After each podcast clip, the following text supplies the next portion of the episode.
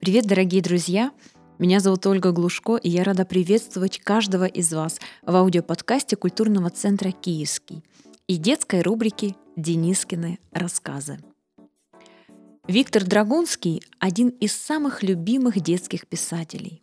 Его рассказы про Дениску Кораблева и его друга Мишку Слонова не просто веселые и озорные. В них описана настоящая жизнь ребят. Здесь все рядом. И смех, и грусть, и ошибки, и верные, честные поступки. Сегодняшний рассказ «Одна капля убивает лошадь». Когда папа заболел, пришел доктор и сказал. Ничего особенного. Маленькая простуда. Но я вам советую бросить курить. У вас в сердце легкий шумок. И когда он ушел, мама сказала. Как это все-таки глупо! Доводить себя до болезни этими проклятыми папиросами. Ты еще такой молодой, а вот уже в сердце у тебя шумы и хрипы. Ну, сказал папа, ты преувеличиваешь. У меня нет никаких особенных шумов, а тем более хрипов. Есть всего-навсего один маленький шумишка. Это не в счет. Нет, в счет, воскликнула мама. Тебе, конечно, нужен не шумишка, Тебя бы больше устроили скрип, ляск и скрежет. Я тебя знаю. Во всяком случае, мне не нужен звук пилы. Перебил ее папа. Я тебя не пилю. Мама даже покраснела. Но пойми ты, это действительно вредно. Ведь ты же знаешь, одна капля папиросного яда убивает здоровую лошадь. Вот так раз. Я посмотрел на папу. Он был большой, спору нет но все-таки поменьше лошади.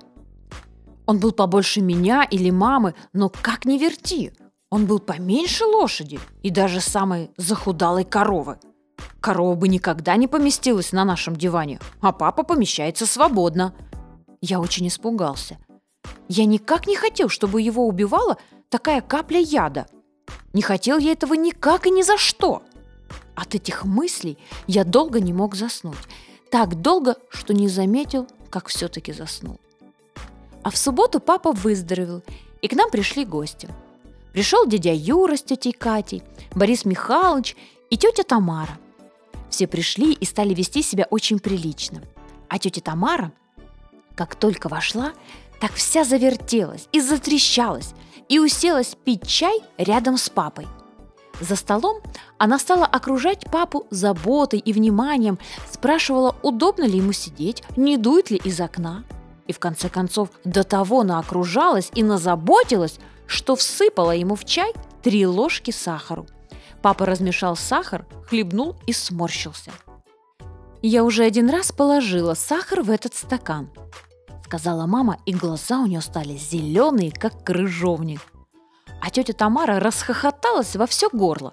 Она хохотала, как будто кто-то под столом кусал ее за пятки. А папа отодвинул переслащенный чай в сторону. Тогда тетя Тамара вынула из сумочки тоненький портсигарчик и подарила его папе. «Это вам в утешение за испорченный чай», — сказала она. «Каждый раз, закуривая папироску, вы будете вспоминать эту смешную историю и ее виновницу». Я ужасно разозлился на нее за это. Зачем она напоминает папе про курение, раз он за время болезни уже почти совсем отвык? Ведь одна капля курильного яда убивает лошадь, а она напоминает. Я сказал, вы дура, тетя Тамара, чтоб вы лопнули. И вообще, вон из моего дома, чтоб ноги вашей толстой больше здесь не было. Я сказал это про себя, в мыслях так что никто ничего не понял. А папа взял портсигарчик и повертел его в руках. «Спасибо, Тамара Сергеевна», — сказал папа. «Я очень тронут. Но сюда не войдет ни одна моя папироска. Портсигар такой маленький, а я курю Казбек. Впрочем...» Тут папа взглянул на меня. «Ну-ка, Денис», — сказал он, — «вместо того, чтобы выдувать третий стакан чаю на ночь, Пойди-ка к письменному столу, возьми там коробку Казбека и укороти папироски. Обрежь так, чтобы они влезли в портсигар. Ножницы в среднем ящике. Я пошел к столу, нашел папиросы и ножницы. Примерил портсигар, сделал все, как он велел. А потом отнес полный портсигарчик папе. Папа открыл портсигарчик, посмотрел на мою работу, потом на меня и весело рассмеялся. «Полюбуйтесь-ка, что сделал мой сообразительный сын!» Тут все гости стали на перебой выхватывать друг у друга портсигарчик и оглушительно хохотать. Особенно старалась, конечно, тетя Тамара. Когда она перестала смеяться, она согнула руку и костяшками пальцев постучала по моей голове.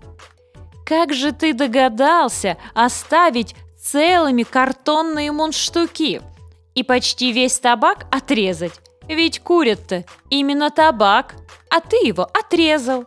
Да что у тебя в голове? Песок или опилки? Я сказал, это у тебя в голове опилки. Там Марища семипудовая. Конечно, сказал в мыслях, про себя.